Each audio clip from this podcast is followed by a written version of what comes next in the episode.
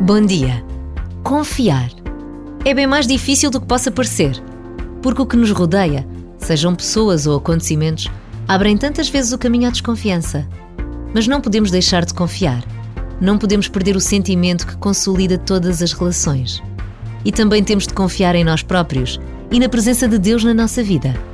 Por vezes, basta esta breve pausa para nos apercebermos da importância de cuidarmos da confiança nas nossas relações.